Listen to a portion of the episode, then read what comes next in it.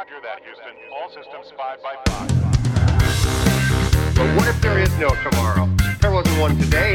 Fascinating. Get away from her, you bitch! I'm Batman. Do or do not. There is no try. Welcome to the Nerdfest podcast. Today we've got, Dan Watkins. Peter Johnson. John Farman. and I'm Hazel Burton. On the show today, we've got some brand new nerdy recommendations for you. And we're going to be talking about some of the films that are coming up in 2019 that we're all really looking forward to. We've also got a quiz by Dan. Dan, do you want to give a tantalising hint as to what your quiz is? I am going to be doing a quiz based on my recommendation this episode. Well, that was no help. I know. I just thought I'd be introducing the notion of the quiz after I'd recommended the thing. Okay, well, personally, I think we should uh, start the show. I disagree.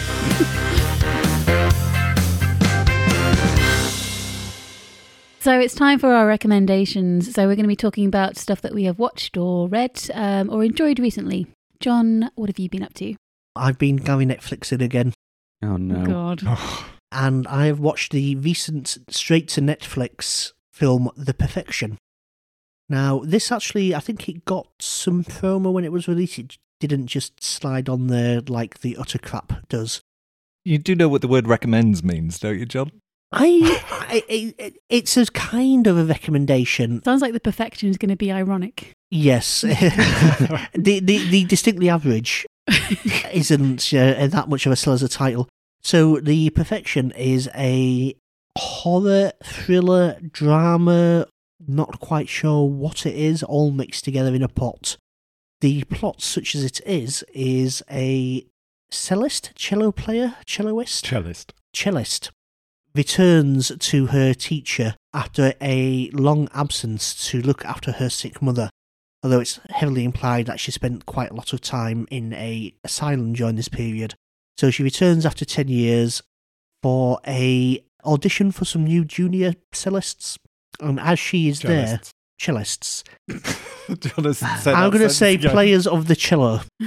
You do She that. sells cellists. She sells the- cellists by the shell shore.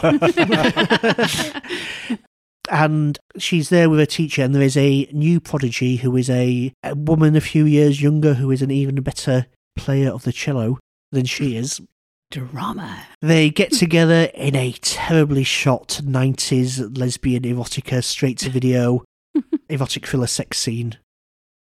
Was this your dream last night, John? Yeah, well, this, this was my dream last night. I mean, I mean, if, if you you know if you want to spaff one off, but you're too ashamed to watch proper porn, there's a good five minutes in the in the uh, first uh, third. Uh, Put a chalice in there for a little bit of culture. Yeah. And you have a low threshold for porn, obviously. Yes, yeah. Um, it's above the lingerie section of the 1980s Clark's catalogue, but below what you would find on the web. Clark's catalogue, that's shoes. Was that shoe? Oh, that's why. that explains a that explains so much. Yeah, that's why I'm, a, I'm banned from Sports Direct. Is that why we have to take our shoes off every time we come inside? Yes. So it's, it's not been raining in here. Why are they damp inside? um, yeah, so there's some soft, softcore, softcore fumblings. The sort of quality that in a 1980s video it would have gone a bit wobbly at that point because you'd rewound it to watch it four or five times. yeah, okay. that that kind of quality. Um, the next morning, the younger player of the cello starts feeling sick. Um, strange things happen. There's twists. Then you realise you're probably not watching the film you thought you were watching. And then there's another twist, and you realise you're not watching the film you thought you were watching the second time. But Maybe you weren't watching the film you thought you were Maybe I just switched channels. I don't know, but unfortunately, the second twist, you realise that the film that you're watching is less interesting than the film you thought you were watching. Did they turn out to be violins? they were tubas all along. Maybe because it's in the classical music world, but also in terms of sort of some of the imagery and the the surrealism and the relationship between the two women. It's a bit Black Swan. Hmm. It's very camp in like it's sort of over the top, and in that respect, and also in the twists and the turns, it reminded me of. Does anyone remember Wild Things, the late nineties Yep. thriller with is it Denise Welch and Bill Not Denise Welch, Denise Richards. Denise, Denise That would be very different. That would be yeah. That would not be a wobbly VHS moment. Um, yeah, there's there's enough in there to keep you interested for ninety minutes. It's a load of old nonsense that falls apart the moment you think about it. The performances and the acting are not great. There's some very wooden performances. The woman that's in it is the girlfriend in Get Out, Oh yes. and I think she was in Girls as well. Is that right? Mhm, yeah. It's a performance hewn out of the best piece of plywood. it's kind of quite fun and light-hearted and camp, but then there's one or two moments where there's just a really nasty undertone to it that just jars and leaves an unpleasant taste in the mouth. Maybe you should be licking the video. I, I did, yes. uh, the last shot is completely ridiculous, but it's it's a fun watch. You'd be entertained, you'd be twisted. If you've got 90 minutes or so to kill on a Friday night and you just randomly going around Netflix to see what's new, you could do worse. but not much worse. But not, Probably. not much worse, no.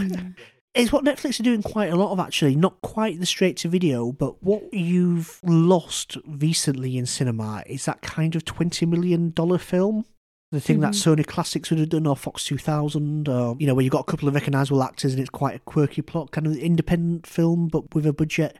Mhm. And it feels at the moment that everything in the cinema is either very, very cheap, experimental in your local independent cinema, or really, really expensive. It feels that that sort of. Well, I think that's because it's hard to get people to go out to the cinema Yeah. unless it's for a big event thing. Mhm. This this must be the reason it's happening. Yeah, I would imagine something like The Usual Suspects might have gone straight to Netflix. I'm not saying it's anywhere near as good as The Usual Suspects, but it's in that tradition of a low budget genre film, but with an interesting twist and a slightly indie sensibility to it. So I've probably recommended it more than I thought I would when I started talking. but uh, it's yeah, You talked yourself into I've, it. taught I've taught myself into it. And the rest of you going to watch it? Yep. Nope. Nope. Dan, have you got one to recommend? I do. I've got a new recommendation for the Nerdfest bookshelf. Uh, this is a book I read over the course of the week leading up to this recording. Finished it about an hour before I came here, and I would read it again instantly. Mm. It's called Wild and Crazy Guys by Nick de Semlyen, who is a writer for Empire magazine. And it's subtitled How the Comedy Mavericks of the 80s Changed Hollywood Forever. So it's the story of eight stars of comedy movies in the 1980s Steve Martin, Chevy Chase, Dan Aykroyd, John Belushi, Bill Murray, who uh, sits in portrait form above us in our recording room today, yes, he does. um, Rick Moranis, John Candy, and Eddie Murphy. All right, so a lot of Saturday Night Live alumni in Mhm. there. Yeah, so the majority of them got started on Saturday Night Live. John Candy and Rick Moranis started on SCTV in Canada. And then Steve Martin was already quite a famous stand up comedian before Saturday Night Live was really a thing. He went on to host it, I think, 15 times or something like that.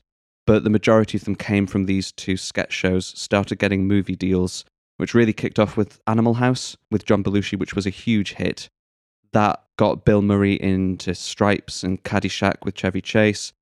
And they slowly started building up and building up once they left these two sketch shows. Some of them tried to carry on doing TV and movies at the same time. Eddie Murphy did that after 48 Hours came out in the early 80s and was a huge hit. And he very soon found himself feeling too big for TV and went off, made Beverly Hills Cop, and proved himself right. And that's my problem. I'm too Yeah. big for TV. Yeah, that's true. Unless it's Maybe- a widescreen TV. Maybe you should lose a bit of wallet then, John. Were you in the Beverly Hills Cop set in Beverly in Yorkshire? Yes, Yeah. yes. do, do, do, you want to know an interesting Beverly Hills Cop fact? Uh, yes. Before it was Eddie Murphy, um, it was going to star Sylvester Stallone. And when Sylvester Stallone was going to star in it, one of the mutant directors who came surprisingly close to taking it on was David Cronenberg. so we almost had David Cronenberg's Beverly Hills Cop starring Sylvester Stallone. The Stallone bit is an interesting story, also in the book. Ah. Hmm. Yeah. I, Um, uh, I learnt the dance to Axel F when I was eight. I can probably recreate it at some point. Do do do do do do do Yeah. do. Hazel's doing it for us now. Yep. Oh, Legs in the air. Yeah, 100% accuracy. Thank you. Dodge the Um, ping pong balls, Dan. Dodge the ping pong balls. um, so, uh, yeah, the book starts with them already in show business, gives a little bit of background on their lives, and then just follows them as they go through the decade. Some of their films are huge hits, some are flops. And the way it cuts between the eight of them, the way they meet each other, they collaborate. John Belushi, his early death happens quite soon in the book, but the influence of him is felt almost for the entire rest of it. Dan Aykroyd is still using ideas that he'd come up with for him and Mhm. Belushi well Hmm. into the second half of the 80s. Ghostbusters, for one thing, wasn't it? Yeah, Ghostbusters was one of them. So you see how these eight careers either had a standard rise and a bit of a fall, or they took strange turns. I mean, Bill Murray didn't make a film for four years after Ghostbusters. Mhm. The immediate huge celebrity that he got from it. He went off to Paris and studied at the Sorbonne for six months just to kind of get away from it all. Mhm. And then it carries on through the 80s as new stars start to come up. After his first film, it took Steve Martin quite a while to really figure out how to maintain a level in Hollywood. I think he tried all sorts of interesting experiments of films. Some of them I haven't even heard of, Mhm. but sound really interesting. And what the book really did for me is made me want to go and watch every single one of these mm-hmm. films Yeah. whether it's ones that are already among my favorites, like the Blues Brothers, Ghostbusters, Three Amigos is a sentimental favorite of mine, whether it's wanting to go back and see ones that I've not seen for ages, like Stripes or Trading Places. And it kind of makes me want to try and find even the not very good sounding ones just to see what they're really like, like Oh Heavenly Dog, where Chevy Chase becomes a dog. Don't. Oh, Yeah. Also, Chevy Chase has never watched it, apparently. also don't watch Spies Like Us. Uh, that that does come up um, with the Paul McCartney theme song, Horrible. which was foisted upon them by the sounds of it. Paul McCartney wanted to do the song, and they just had to agree to it. But yeah, that's one I've never seen. That's and not it- the worst thing about the film. Yeah. by shot. um, so yeah, it goes through all of the films you've heard of, some you haven't, and you just get really invested in finding out about these people you've watched on screen who've made you laugh so much. And I think certainly for my generation, Rick Moranis was a huge star. Honey, I Shrunk the Kids, Little Shop of Horrors, Ghostbusters. You know, bank holiday weekends, there'd always be a Rick Moranis film on the TV. Hasn't made a film for over 20 years Yeah. now, apart from the, I think, very occasional voice work. But he comes across in the book as just the nicest man in the world. Didn't his wife die? Is that right? Yeah, Yeah. his wife was diagnosed with cancer just after he was cast in City Slickers. Didn't take that part. He did a couple of things after that. I think he did Honey, I Blew Up the Baby, and The Flintstones came after that. But after she died, he became a single parent and focused on his family. Hmm. And fair enough to him. 11 years his Hollywood career lasted. Mhm. He says in an interview with de Semlyen that he's not retired. He just hasn't had an offer that he really wants to do. If something good enough came along, he would do it, and he doesn't consider himself retired at all. But it's been a while. Aren't they remaking Honey, I Shrunk the Kids? Did I read Yeah. that somewhere? Well, Yeah, the Disney are. streaming service, I think, isn't it? Rather than a, a cinema. So I don't know if he'll have a tribute role in that in some yeah. way.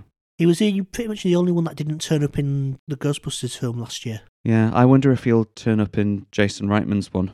Mm. Uh, well, Sigourney Weaver gave an interview this week where she said that she's playing Dana in Ghostbusters. And she says she's looking forward to working with the boys again. So whether that suggests that there's going to be more people. That was an awful film, that remake.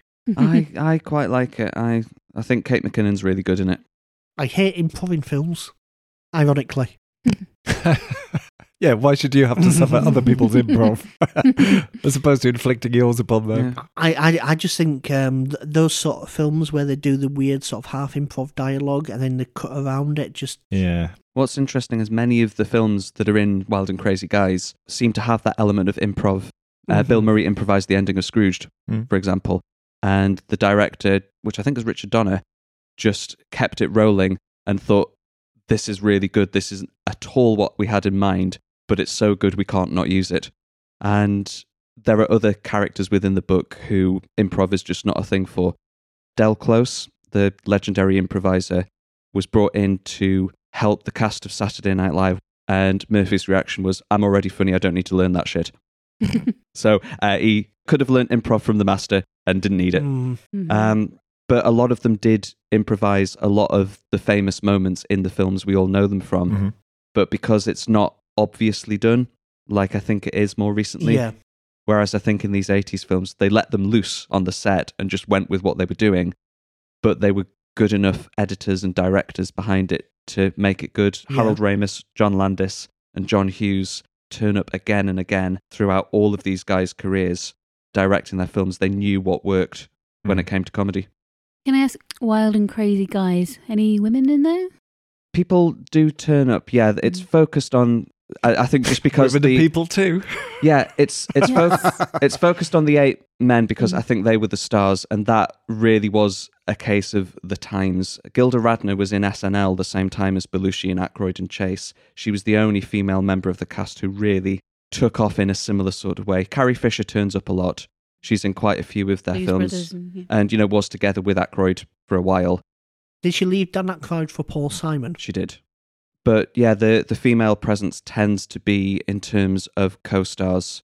Uh, Beverly D'Angelo in the Vacation Mhm. series, and the wives of quite a few of the actors do have an impact on their lives. So John Candy married his childhood sweetheart and was with her till the end. Um, Steve Martin and his wife did star in a film together in the very late 80s, early 90s LA story. Oh, Oh, that's yes, a piece yeah. of shit. Yeah. Mhm. One he's very proud of. Um, Yeah, he- but then she he- divorced him like a year after it came out, and you can't really saw watch the, it anymore. She saw the dailies. Steve Martin's got a very weird sense of quality control. when Steve Martin talks about his favourite films that he's in, they're inevitably the worst Steve Martin films. Hmm. How do you feel about Roxanne? hate Roxanne. It was probably his biggest hit for quite a while. It was. I like I like early Steve Martin. I like The Jerk. I Mhm. like really like um, The Man with Two Brains. Oh yeah, Yeah, like it's that great, as that one. yeah. Yeah, which um, it's interesting because the book also gives you quite a few of the box office figures, and quite a few of the films that you would have expected did well because we like them so much now. Like The Man with Two Brains didn't Mhm. do well at all. I can imagine that being Um, a tough sell, that one. Yeah. One hit was really all it took to keep them going for a while. Beverly Hills Cop was so huge. Paramount just saw Eddie Murphy as money and Mm. let him make whatever he wanted. That, for for me, years that was the problem with his career. Arguably, Prince is a less extreme example of this, I suppose. But when you get in a position where people can't say no to you Don't or tell the you when it's a good idea Mhm. that you shouldn't do something, he just had too much power and was able to do whatever he liked, Mhm. and no one was able to talk to him and say, "Is that really the best idea? Have you got Yeah. something better than that?" You know, and uh, uh, that's when he went completely off the rails. I thought. Yeah, things like The Golden Child and Yeah. Com- um, Coming to Oh. America did quite well, but he had a huge falling out with John Landis during the making of that, but brought him back in for Beverly Hills Cop 3. Yeah. He famously said after Beverly Hills 3, they said, Would you make another film with John Landis? And he said, Vic Morrow's got a better chance of working with John Landis again than I have. That that was terrible. Yeah, that was after Coming to America. He said after Beverly Hills Cop 2, if there's ever a Cop 3, you know I'm doing it for the money. and he was. And he was. So yeah, it, it tracks their careers into the 90s, but really focuses on that decade where they were making these great films and some not so great films that have lived on beyond them. Some of them have not aged well, but some of them are still bona fide classics now. And certainly in terms of comedy, you get the impression reading the book, they really did change the way comedy was done in Hollywood, and it hasn't been done as consistently since, I don't think. So it obviously talks about their personal lives to some extent, but is this like a tell all? Yeah, the, the sex and drugs and rock and roll come into it. The list of sources and notes at the end is extensive, so he's really looked into it. Mhm. There are interviews with lots of people who were there at the time. So people like Moranis, Aykroyd, Steve Martin, he's all talked to firsthand. John Landis, editors, friends, Mhm. people like that have all contributed anecdotes and stories. It doesn't try and get dark and dirty and really make it sound sleazy or seedy or anything like that. It covers all of the stuff with cocaine habits and John Belushi's kind of fall into overuse and excess, but it doesn't try and glamorize it. It doesn't try and degrade it. It sort of tells it in a just really nice, balanced, even tone. When John Belushi died, it was a huge thing for Dan Aykroyd. It took him a really long time, I think, to get over it. And things like on-set accidents as well. So it does mention the Vic Morrow Twilight Zone movie Mhm. thing with John Landis. Chevy Chase making a film, I think in the mid 80s, had some aeroplane lights strapped to his arms, and he wanted to have padding, but the padding didn't look good. They just turned it on. He was knocked unconscious by the shock of electricity, wouldn't touch a light switch for a year afterwards because of the effects of that. And I think that had psychologically quite an effect on him. He was a lovely guy before that, wasn't he? Hey. Sounds great. Can't wait Yeah. to see yeah, it. so it's re- really good. really excellent book. I mean, Mhm. everybody has seen at least a couple of the films Yeah. that Mm. come up Yeah. in Oh, here. yeah. So it, it just gives you a new appreciation and makes you want to watch them again. Really, really recommend it. Have you read Wired? I have not. No, I will. Uh, I will dig it out for you. So Is that Wired, the Wired Life is and the John. Times of John Belushi. Yeah. And it's written by Bob Woodward, who obviously did all the Mhm. President's Men. Mhm. It talks about the films as well, but that's a real look into like the slightly seedy, sordid underbelly of what was going on at the time, and it concentrates a lot on John Belushi and his death. But Aykroyd wouldn't be interviewed for it, and the family wouldn't be interviewed, and they hated the book when it came out. And then a few years later, they made a film of it starring Michael Chiklis. And then after that, Michael Chiklis didn't work for years until The Shield because he was basically blacklisted by Hollywood. Oh. And I think Jim Belushi refuses to speak to him to this Wasn't day. he in Fantastic Four after that? No, that was after The Shield. All right. So there's a big long gap where he just couldn't work. He, he was blackballed. So speaking of the excesses of drugs, my recommendation. Why are you looking at me when you say that? Says John, putting down the alcoholic beverage. Alcohol free, my friend. Put that, put that needle down. Full John. of smack, though, yeah. Uh, so my recommendation is the movie Rocketman, which is a biopic of Reginald Dwight and how he became Elton Hercules John. It's been in development for 20 years, initially at Disney. At times it was going to star Justin Timberlake Mhm. or Tom Hardy, which would have been an interesting choice. It's directed by Dexter Fletcher, who uh, famously recently took over Bohemian Rhapsody after the scandals broke out. It's written by Lee Hall, who's probably still best known for Billy Elliot, which Elton John wrote the music for the stage production of. Feels very like a stage musical version of his life. Characters quite often burst into song, all sung by the cast, or break into a dance routine. I love musicals like that, the way they are like a fantasy view of the world, but it still sometimes misses the mark. Maybe just let down by the voices not having the bite of Elton John's voice. So something like Saturday Night's All Right for Fighting, you just felt it was missing that sort of grit and, and dirt in the voice, maybe. But they did work very hard at it. And I do prefer a movie that takes risks and has imagination, and sometimes maybe gets it wrong, than one that's predictable and boring. And this film made me gasp at its audacity in some places, laugh at the humour, and I was genuinely close to tears in quite a few places in the film. Particularly how his estranged mum and dad treated him terribly in many ways, emotionally. Almost certainly been the reason he's so screwed up for the rest of his life. And his search for love is a constant theme throughout the film. Taron Egerton's fantastic as Elton. I wasn't that keen on the Kingsman movies, but he was surprisingly great in the Eddie the Eagle Mhm. biopic. Yeah. Mhm. I forgot Elton John was in one of the Kingsman movies, wasn't he? Yes, he was. Yeah. And that's, again, part of the link of getting the thing made. Matthew Mhm. Vaughan, who directed it, is one of the producers of this. The supporting cast are great as well. Bryce Dallas Howard's almost unrecognisable as the mum. Took me a while to work out who it was. Richard Madden of Game of Thrones and Bodyguard plays John Reid, his lover, and later manager. So this is John Reid, who is also has a decent sized role in the Freddie Mercury biopic Bohemian Rhapsody. Played by Aidan Gillen, also from Game of Thrones. Yes. yeah, So, yeah. oddly. Mhm. And much more sympathetically in the Freddie Mercury Mhm. biopic than Yeah. in this one. I look forward to him being played by Kit Harington in the next musical biopic. Probably. But in some ways, the movie feels almost like a love letter to Bernie Taupin. I mean, obviously, I'd known they'd worked together writing the songs for so many years. They seemed much more friends and close than I perhaps guessed. I thought it was almost done by post for some reason. And certainly when they started, it was just like he was given a bunch of lyrics and separately went and wrote the tunes for it. Yeah, I was going to say, does it delve into how a partnership like that works? Because I've always found that really interesting how two different people, one writes the lyrics, one writes the music, and how it can come together into one completed whole. Like the lyricist doesn't have Mhm. any idea of what the music is, the musician doesn't have any ideas of lyrics. How do they collaborate? I think some of it has to be how you feel when you hear what the other person does with what you've created. I Mhm. mean, there's a bit where you see uh, Taupin here, Elton John writing music to his words, and he's obviously transported by it. Yeah. It's a bit one sided in terms of the partnership. So you kind of get a sense of how Elton John comes up with the music to go alongside the writing, but you never get a sense of the inspiration that Bernie had to write the words. Right. Yeah. Which I always thought until fairly recently that it was the other way around because the lyrics, probably because it's Elton John singing them, seem quite personal to him. So I was surprised when I heard it was Bernie Taupin that did the words. Yeah, that is true. I mean, what Pete was saying earlier about the songs being used to tell the story, doing a comparison with Bohemian Rhapsody, the songs in that were performed or they're being created in the studio, whereas in this film, they're being used to tell the story. So sometimes there's no reason for him Mm. bursting out into song apart from to Mhm. advance the story along. So it's a proper musical.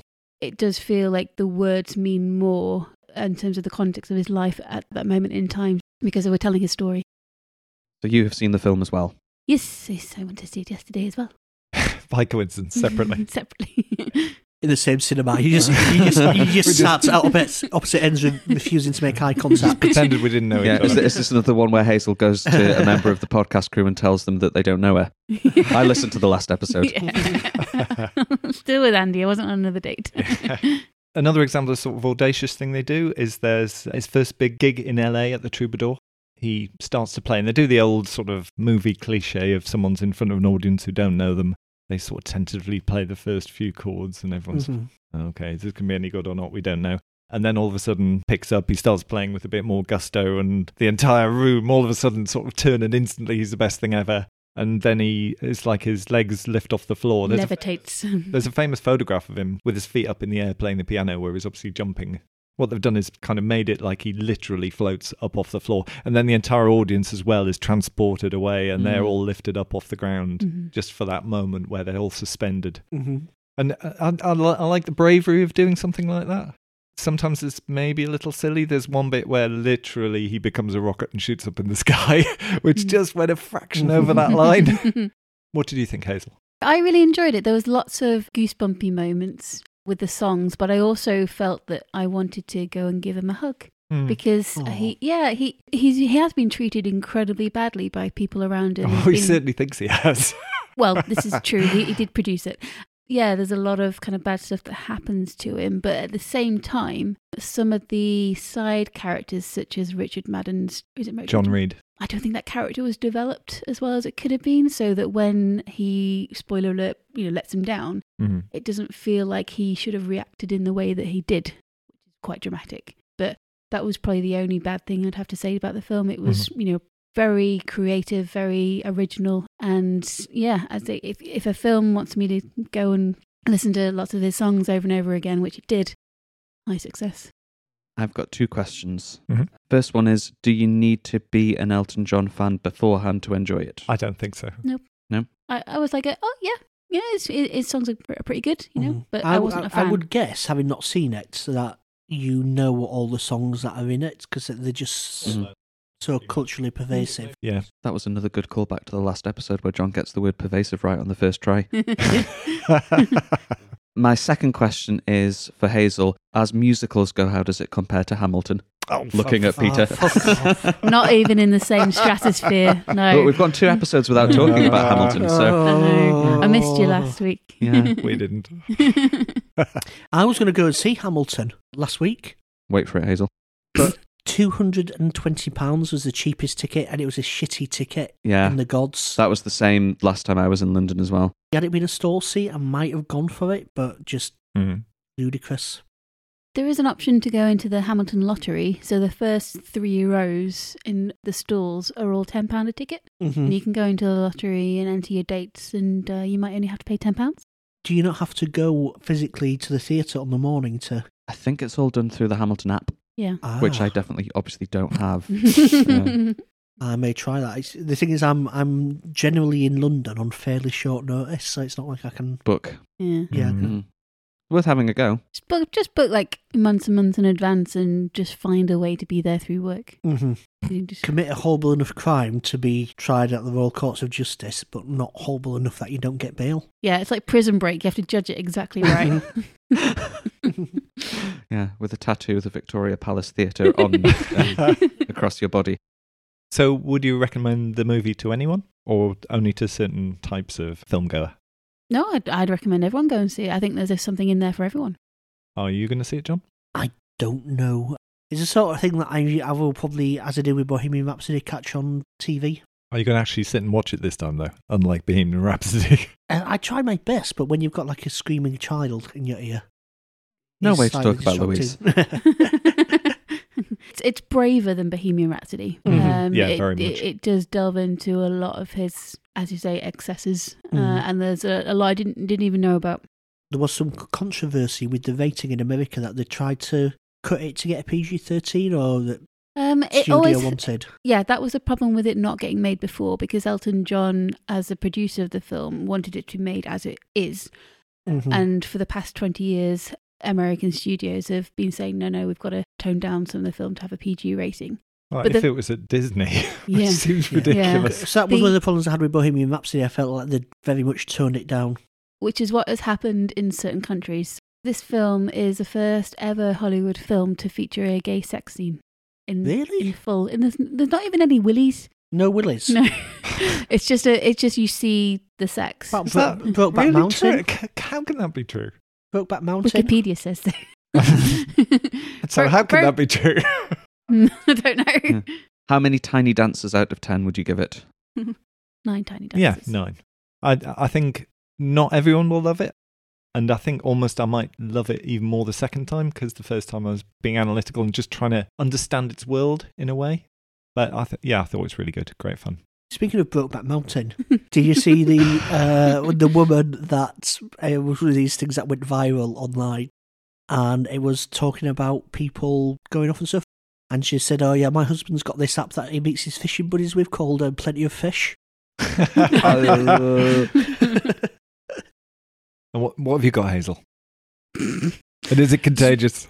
oh. Ah, I um I have got something good on Netflix to recommend. No, I, refu- I refuse to believe it. Not interested. So it's a, it's just over an hour long. It's a Netflix special. It features Australian comedian Hannah Gadsby. Ah, Anyone? Have yes, you seen it? Nanette. Of Nanette. Nanette. yes. yeah. You all seen it? Yes. You haven't, Peter. I don't think so. Okay. So it was recorded at the Sydney Opera House uh, and released last year. Gadsby is kind of known for her kind of neurotic, kind of very, very articulate comedy. But this is probably best described more as a dramatic performance than a traditional stand up show. So it begins with kind of her typically irreverent jokes um, and observations about her own life, such as um, when she discovers that she's gay and she comes out to her mother, and you know about the kind of the world around her as she sees it. And she's very honest, she's very genuine, and got a very pleasant, dry sense of humor. But then it develops into a particular direction that you are not necessarily expecting. So things that she mentioned earlier on in her comedy act, they have a different meaning. So it becomes something that she cares very passionately about. It's a commentary on today's society and the move towards the alternative right. It becomes very emotional. I think it's a very important watch. And the reason that I wanted to recommend it is because a lot of people should be able to see it. But I wanted to talk about the fact that it's not a comedy show. Because when my, when my sister in law watched it, I watched it with her she was like, well i enjoyed the first bit uh, and then she was worried about the people in the sydney opera house who had paid to see a comedy gig and it became something else um, so please don't go in expecting to see just a stand-up show because it isn't it's much more than that I think I actually have seen this, and yeah, it it does a massive left turn, doesn't it? About halfway through. I think by this point it was fairly well known what to expect going in. Because it had been at Edinburgh the year before, hadn't it? People were blown away by it in Edinburgh. Did it Mm. win an award? I I can't remember. think it. I think i it, think it has yeah it Yeah. did. It might have. Um, It co-won with guy who used to go out with Sara Pascoe but doesn't anymore, and is now known as the person she did her last show about, but is a comedian in his own right. James Robbins. Can't remember. Could be. something But like that yeah, I, I, he and Annette joint won the award. Yeah. So But it, yeah, couldn't get tickets, couldn't get anywhere near it. yeah so it, it's very very powerful it's uh, brutally honest and it's well well worth a watch if you haven't seen it i hadn't heard anything about it i didn't know what i was getting myself into so though when the left turn came it was just like whoa We watched it cold as well. We had Yeah. no idea, and it sort of suddenly goes very dark and takes you places you weren't expecting. Do you feel it's been devalued somewhat by the fact that she said this was her last show and it was the reason she was quitting comedy and that she couldn't do stand up anymore because of all these things she talks about? And that she's back this year with a new stand up show? Depends what that's included in the stand up Mhm. show, I guess. But I don't think she is lying when she says she needs to give up comedy. Yeah.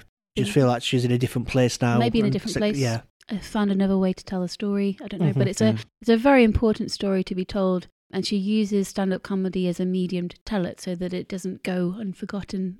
For anyone going through anything similar, But it is unusual to have such a change. I've seen shows where people talk about their depression and all sorts of other things, where they weave the comedy in in a much more Mhm. sort of even way throughout the show. Mm. And it was unusual to find it depart so Oh. rapidly. My recollection is there's very, very little comedy in the second half. yes, that's right. It very much becomes a straight. Yeah, I think that's what Strap so- in. yeah, so striking about it because about this time last year, Amy had been recommended it and she kind of said, We need to watch this. Mhm. And it's going quite well. You're thinking, oh, This is entertaining, this is funny. And then it takes that turn and you're almost stunned into being drawn into it. And I think the stuff about giving up works within the context of the material in that show. Whether it's being gone back on or not, I think it would have had a slightly different level of impact Mhm. if that sense of it hadn't been in as well. Because in the immediate aftermath of watching it, I don't think anybody would think, I wonder what she'll do next. Hmm. It felt But completely striking. genuine. Yeah. I don't, I don't think for a second it was with a view to getting a book deal or a TV show. And No. it, it was Absolutely not. But I can't imagine how much it must have taken out of her to do that set Mhm. every night. I mean, especially at Edinburgh, doing it 20 odd nights in a row. It's interesting though, like as as a mostly retired stand-up comedian, I'm not, you know, but I was going to say, like as- Rick Moranis. as- You're not as- retired, they just haven't had a good, good enough joke yet. In John's case, he didn't choose to retire. but like the most horrible, traumatic thing can be happening to you, and as it's happening, ninety-five percent of you thinking this is awful. Five percent of you thinking I've got I've got another two minutes of material here, you know, or you know, it's thinking of the joke in it, or the and I, I uh-huh. don't know whether it's a defense mechanism or whether it's just the way that my brain now works. Maybe I don't know. It's a, I think it is. I mean, nothing that has ever happened to me as, you know, straight white cis man is on the same level of anything that might be described in the net. But when bad things happen, I kind of lock them away in my head for a while.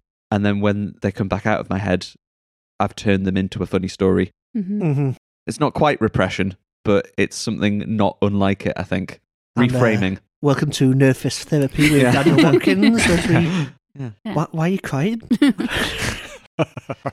Well, my dad used to say, um, no. Where are you? Come back. yeah, they were drunk as they sold me for drinking money. Um, it's the Last Jedi I've reference. got it, yeah. Thank you. Porgs. I haven't mentioned them for ages. That your safe word? Porgs. Porgs. Dear me. But yeah, an important watch and a very powerful one. You notice how we took that serious discussion and turned it into jokes. Ah, I see. Yeah. Yes. Mm. Yeah, John, John's going to announce he's quitting podcasting now. And in a year's time, look forward to my one man show at the Fringe where I explain what was really happening during the recording of this podcast. so, how many? I was going to say, how many repressed traumas out of 10? How many what? How many repressed traumas out of 10 would you give? Uh, how many marks out of 10 would you give Nanette? Uh, probably an eight. Only an eight. Yeah. yeah, I loved it. I loved it as a story, and I also, as a comedian, loved.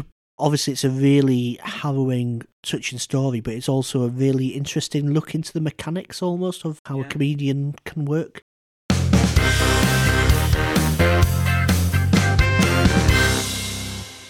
All right, over to you, Dan, for your quiz. Right. This is my Wild and Crazy Guys quiz based on the book I recently read by Nick de Semlyen about the comedy mavericks of the 1980s. Nice. So we've got 10 questions. Some are multi choice, some are just straightforward questions. Okay. Uh, so, Is it every wild and crazy guy for themselves? yes, you can pick a comedy star to represent you and you can say their name instead of your own if you like. right. Okay. Who would, who would you be? I. That's going to mess with my two brains. So. Okay. Steve Martin. yeah. Slimer. Slimer. Aykroyd. Okay. Aykroyd, Slimer, and two brains. yeah. I'll Yeah, say, I'll okay, say two okay. brains. Yeah. Question one. In which it's not like I'm going to use Yeah. it because I'm not going to know any of these answers. question one. In which famous improv group did John Candy get his start? Aykroyd. Slimer. Aykroyd got in there first. Second City. Correct. Question two. Chevy Chase and Carrie Fisher co-starred in Under the Rainbow about the making of which classic Slimer. film? Ah. Slimer. Wizard of Oz. Correct. It was about the hotel that all of the Munchkin actors stayed in. Sounds And interesting. how debauched they It's were. not- I've seen it. Have you not Yeah. seen it? I haven't. Yeah. Question three, a uh, multi-choice. Which British comedian was John Landis's first choice for the Denholm Elliott role in Trading Places? Was it A. Dudley Moore, B. John Cleese, or C. Ronnie Barker? Aykroyd. Aykroyd. John Cleese. Incorrect. Slimer. Ronnie Barker. Correct. Yeah. Ronnie Barker turned down the role because he refused to take any part that required going more than seven miles from his house in London. wow. Question four. What was the original name for Ghostbusters? Was it A. Ghost Killers, B. Ghost Smashers, or C. Still Ghostbusters? two brains. Uh, Brains? Ghost Smashers. Correct. That's a terrible title. Mhm. Question five. Which sci fi franchise was Eddie Murphy very nearly a part of? Slimer, Star Trek 4, The Voyage Home. oh, very good. Didn't even need the multi choice there. Uh, question six. John Candy based his role in Spaceballs on his Labrador, Kima. What was the character's name? Was it A. Barth? B. Snarf? Aykroyd. Slimer. Bath. It was Barth. Oh, I was waiting for the choices. Question seven. How many gallons of slime were created for Ghostbusters 2? Was it A, 10,000 gallons, B, 100,000 gallons, or C, 1 million gallons? Two brains. Two B. brains. It was B. Mm. They had a slime lab dedicated to making slime. but you don't see Bill Murray in those scenes because after the first Ghostbusters, part of his deal to return for the sequel was no slime. So the rest of them get covered and he doesn't. Question eight. Which Big Bang Theory star is Chevy Chase's kid in National Lampoon's Christmas Vacation? Is it A. Mayim Bialik, B. Jim Parsons, or C. Johnny Galecki? Uh, character wise, that's Ac- Amy Aykroyd. Sheldon and Leonard. Johnny Galecki. It was. He's a child actor, Johnny Galecki. Yeah. Was he in Roseanne? Mm, yeah, for a long time, Mm. yeah. Uh, number nine. Rick Moranis turned down a role that was then made famous by Jim Carrey. What was it? Two Aykroyd. Brain. Oh, got in there first. The mask. It was not the mask. Two brains. the Riddler. It was not the Riddler. Slimer, Uh, over Ace, to you. Ace Ventura. It was Ace Ventura, Pet Ah. Detective. That would have been a different film. Mm, would have been a film. So would the Truman Show with Rick Moranis. That would, that would have been good. And final question, number 10. Which A list actor was offered the lead role in Groundhog Day? Was it A. Michael Keaton, B. Steve Martin, or C. Tom Hanks? Two brains. Slimer. Two brains got there first. Steve Martin. It was not Steve Martin. Slimer? Slimer. Uh, Tom Hanks. It was Tom Hanks. He turned it down and later bumped into Harold Ramis on the street in New York and said, I'm really glad I turned it down. I'm known for playing a nice guy, and if I'd been that character at the start, everybody would have known I'd become nice by the end, but with Bill Murray, you don't know what's going to happen, hmm which I think is true. Mhm. So at the end of that quiz, we have got Peter with three points, Hazel with two points, and the winner with four points. Woohoo! It's John! Slimer! You came, you saw, you kicked its ass. Slimed. Yeah, he has slimed actually. Oh, someone. Mm, Oh, Sorry about that. uh, So, it's just when he wins, isn't it? yeah, Yeah. happens so rarely. Mm. Wearing a Ghostbusters t-shirt, in fact. I, I am indeed. I knew my Ghostbusters fact and none others. None others. none others, no. I knew all of them. I think. Yeah. O- Other than the amount of slime, I wouldn't have known. But all the others I knew, but I just didn't get in quick enough. Okay. You still won. You, you don't have to make it better. I'm fucking awesome, is what I'm saying.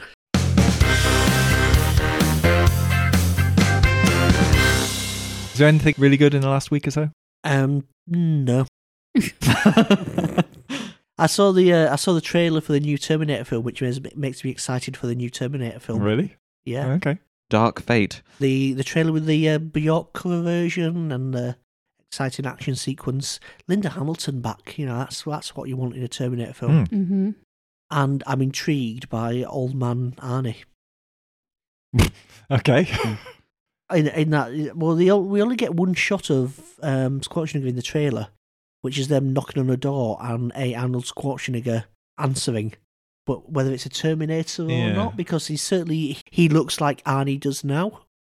Is it a suggestion that he is the human upon which the robot was modelled? Or something Stealing a like line that? from Aliens in that case. Yeah, that was done in Aliens. yeah. Um, it was also Mm. done in um, a deleted scene in Terminator 3, Right. where he's Sergeant Candy. Oh, yes. Don't worry, we can replace the voice. Yes, that's yeah, all, it's yeah. terrible. it's an awful joke. I saw a, a trailer yesterday in the cinema, Gemini Man, which is upcoming with Will Smith in.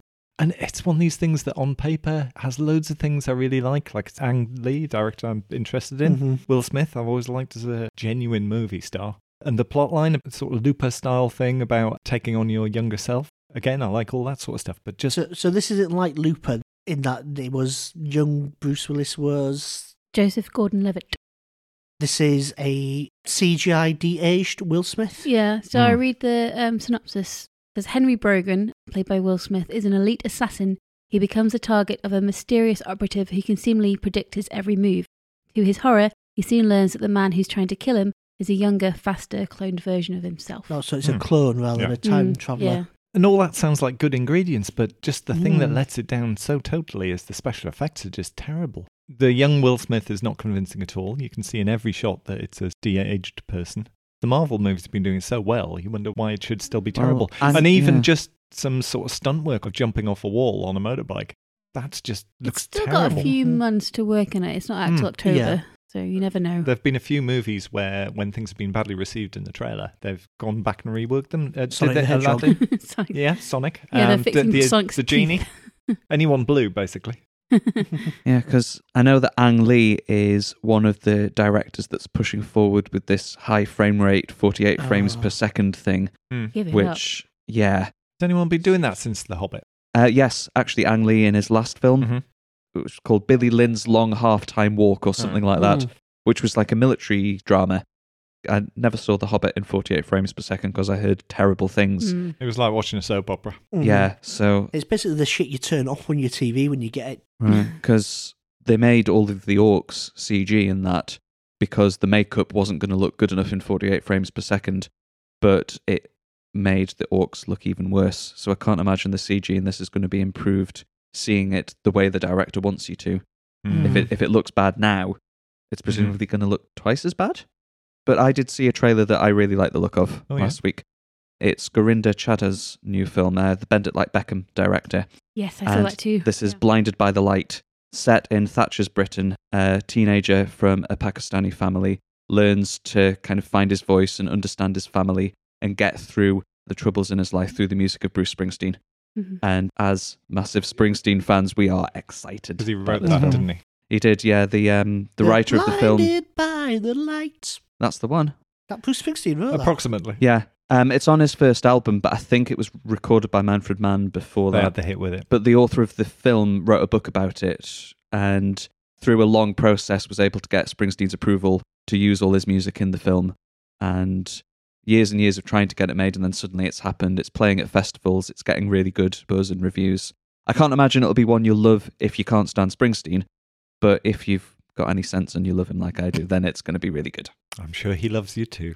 i hope he does I'm also looking forward to Yesterday, Danny Boyle's new film about a man who I don't I don't know how it happens. Maybe he has an accident and he wakes up bike crash and um, nobody knows who the Beatles are. So he ends up um, taking credit for all of their songs because they're like, this is amazing But the, songwriting. the weird thing is, though, th- isn't this the plot essentially of Goodnight Sweetheart? Yeah. Where Nicholas Lyndhurst goes back to World War II times and, well they definitely haven't heard of the beatles then well, yeah, but, but he basically gets credit for writing all the Well, Beatles just songs. it's a shot of barmaid, though, doesn't it? Rather than change the world. Hmm. It's a slightly smaller ambition. I mentioned before, Richard Herring wanted to write a sitcom called Good Night, Good Night, Sweetheart, Sweetheart, about a writer who finds a portal back to the set of Good Night, Sweetheart and makes a fortune by writing the scripts for the TV show by just copying them from his DVD box set of the series. Right yeah. It Uh. did, didn't get made. no Bit meta. But yesterday looks Yes. really good. And uh, I've seen there's some good TV coming up on Netflix later this summer as well. Season three of Glow is coming back, Hmm. which, Oh, Geena Davis. yeah, Geena Yeah. Davis All right. is joining the cast. I could once, see her fitting that world. Yeah, once the gang get to Las Vegas for their live show. The first two seasons have been, I think, one of the best Netflix originals. So hopefully they keep up the Mhm. quality. Mhm. Lots of nice, happy, uplifting things coming out this summer on big and small screen. We've got the last Netflix show of the Marvel, Mhm. Jessica Jones, which I think has just Probably been on there for a month or two and nobody's noticed. it, it, it appeared the other day with very little little fanfare, and I'm a bit sad because Jessica Jones I liked. I think it was my favourite of them. Yeah, the Mhm. first one in particular Yeah. was really good. The second one was a bit disappointing, but I was still okay with it. It suffered from a lack of a, a good baddie. in The the lack of that- David Tennant. lack of David Tennant. Yeah, Brad Pitt's making a bit of a comeback. in 2019, he's got two films. Mr. Mr. Straight Pride 2019. Yeah, oh God. Ah. He's got no. He's got nothing to do with Yeah, that. did you- he has to be removed. Yeah, he has to be removed, yeah. Um, but he's got Ad Astra, which is um, To the stars. yeah, a sci-fi thriller set in space where I think he has to go on a mission to stop his dad, played by Donald Sutherland, from an experiment that's gone bad and threatens the solar system. Hang on, Kiefer Sutherland didn't get this part. That's a- Sutherland playing Brad Pitt's dad. They're pretty much the same age, aren't no, they? Kiefer Sutherland playing Donald Sutherland's. Oh, son. sorry. Yeah. Yes. Kiefer Sutherland should have had the Brad Pitt part. I they- imagine have the they ever- audition for it, so no, you're not convincing as Donald Sutherland's son. yeah. Have they been in a film together? I'm not sure they have. Though I think there, there must have been at some point. Um, and there's also Once Upon a Time in Hollywood. I am Oh, yeah, so that'll be looking great. forward to that. Uh, Have you seen the tra- Have you seen the trailer? There's, yeah, there's a new trailer came out recently. I haven't because I heard it possibly gives quite a lot away.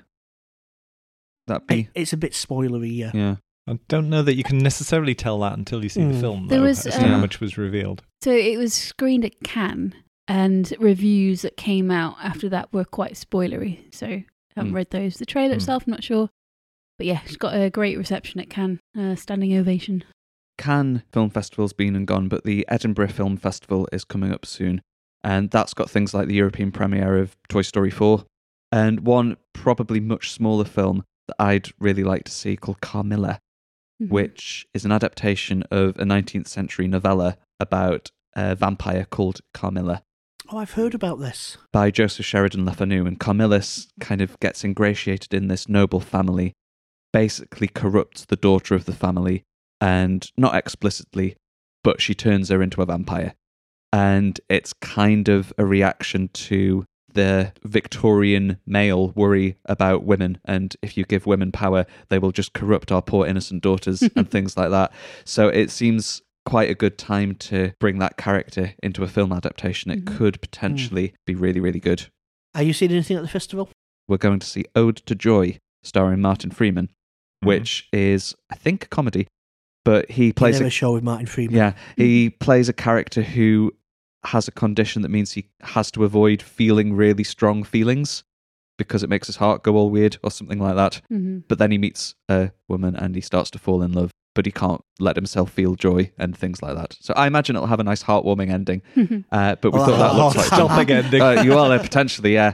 Uh, but that had quite a good looking cast and again has the potential to be really fun. And you said next week your cinema visit is currently between Toy Story 4 and Men in Black International. Yes, Where's Men your- in Black International already out. Uh, Um, Chris What Hemsworth and? Tessa Thompson together should be. There's no reason why it shouldn't be really good, but all the reviews seem to be saying maybe you should see Toy Story 4 instead. Was that Sporky's voice? that is that is yeah, Forky the Spork's voice. I have no interest in seeing Toy Story 4 whatsoever Why not? because my heart is dead. Ah. I can't feel joy. Mm. Um, no, I think Toy Story 3 was just the perfect ending, and it doesn't seem to be a The need for creators one. say they didn't intend that to be an ending to the whole series. They that was Mhm. just the ending to Andy's story. Okay. Yeah, I've read a couple of reviews of Toy Story 4, and they seem to suggest it is very good, but it's not as essential as any of the other three. Yeah. It doesn't quite hit that same level, which is an A high bar. extremely high bar. But, you know, if you've made those three films, a fourth one, you're running that risk, I think. Pixar sequels generally, other than Toy Story, haven't been better than the originals. Finding Dory was not as good as Finding Nemo. Hopefully, Toy Story 4 keeps the Toy Story tradition and not the other stuff. Oh, Monsters University, again, not quite at the level of Monsters Inc. I enjoyed that one. Yeah, it was really good, just not as good, Mhm. I think. Okay, lots to look forward to. Good Mhm. summer. Yes. Oh, and uh, something at the end of the year. Can we talk about the rise of Skywalker? No. Oh, he's as bad as the Emperor, who may or may not be back. Oh, he's back, right? But but in what form? Is Uh, is it actually him? Did he survive? Is he a clone? Is he a holocron recording? Is it something to do with that bit of apparently Death Star? But is it a bit of Death Star that they see at the end of the trailer? What's going on? I don't That's know. what you brought it up. um, yeah, lots of intriguing things. I found myself less fussed about Star Wars than I had been for a, a while before Star Wars Celebration this year. But that trailer came out and did work wonders on me, and now I'm very, Mhm. very Goose excited. pimples. again. Yes. Yeah. Carrie Fisher with a hug with Rey. Oh, Oh. yeah. The only thing I'm not really convinced by is the new droid they've got. D-O. Yeah. Yeah. He just looks like a hairdryer. It was interesting when they brought him up on the stage at Star Wars Celebration. There was quite a muted response, I thought. It was like, hmm, Hmm. yeah. John, did you not predict the name of the film? I did Yeah. about a year ago. What What were your reasons for calling it The Rise of Skywalker? I mean, It's, it's the final Skywalker film. And it felt like at the end of the previous film, there was something about to rise, like the rebellion rising up. So you've seen them at the, essentially at the rock bottom at the end of The Last Jedi. Historically, the title has always been up, down, up, down, up, Yeah. down, haven't they?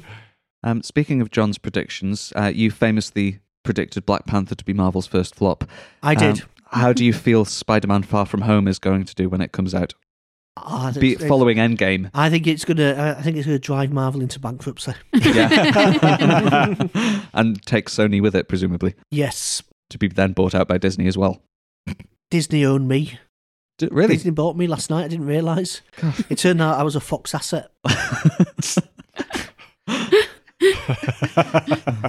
yeah, so Far From Home may or may not be introducing the multiverse and all sorts of very confusing Marvel things where there are thousands of different Earths, all slightly different. It depends how close we're skewing to comic book Mysterio. Because he's a baddie, isn't he? He's a baddie in the comics that causes illusions and does tricks and stuff. In the comics, he was a Hollywood special effects guy that got fired, and then uses his Out of the Hollywood cannon, presumably.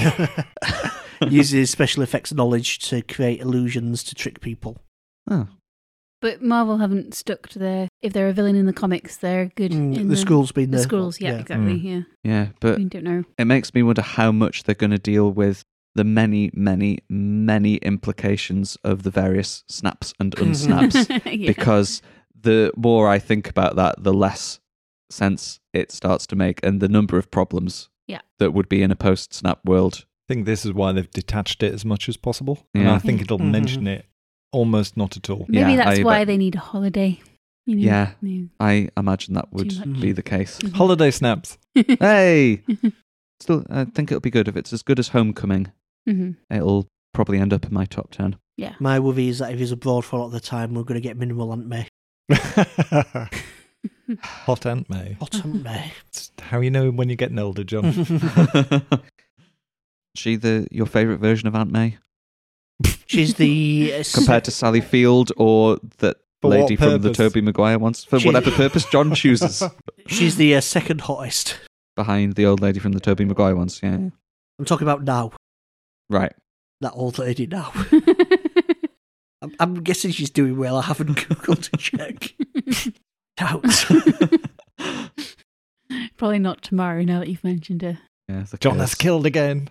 Uh, the, the curse is lifted. Oh, How did you someone know? come back to life? I th- I thought somebody was dead, and they weren't. Good. Just in a coma. Rosemary Harris. Oh, she's still alive. She's ni- she's So she's far. she's At ni- the time of recording. she's 91 years old. no. Oh, I've just had a news. al- I've just had a news alert on my phone. Rosemary Harris. Uh, is fine. She's fine. She's That- okay. That's good. Yeah. Yeah. I thought Dean Stockwell from Quantum Leap was dead, but he's he's still as at the time of recording. Trying to make the last leap home. He's Mhm. still getting ziggy with it. So yeah, good rest of 2019. Mm. Lots of stuff to look forward to. Mm. Lots of stuff Not- to talk about. Not politically. well, no. and unless you're Rosemary Harris. we love you, Rosemary. Some of us too much.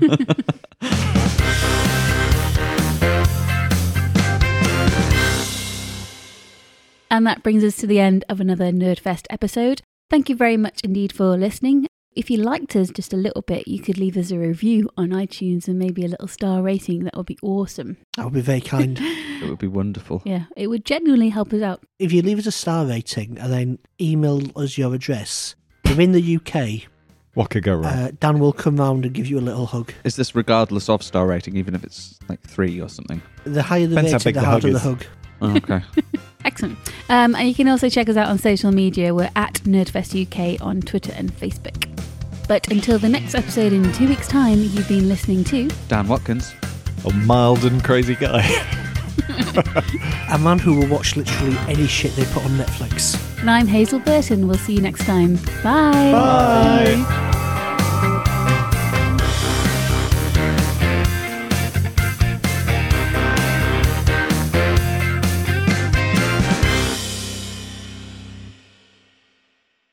Do you know which character is based on John Belushi in Ghostbusters? Slimer. Climber is, yeah. Winston. have you seen Have you seen um, Winston taking himself up the ass? What? What? Are you typing in Winston taking himself up the ass? So what we see here is Ernie Hudson um, looking a little older in his Ghostbusters costume. Lots of autographed photographs in front of him. He must be at a convention or something like that. And uh, he's standing behind a pull-up banner of himself posing arms on hips. And it does in fact look like he is sodomizing himself. You like to see Ernie Hudson taking himself up the ass? when don't I? Here's Ernie Hudson taking himself up the ass. oh, I have seen that. Yeah. We'll put that on the uh, Twitter account for anybody who wants to not look at that.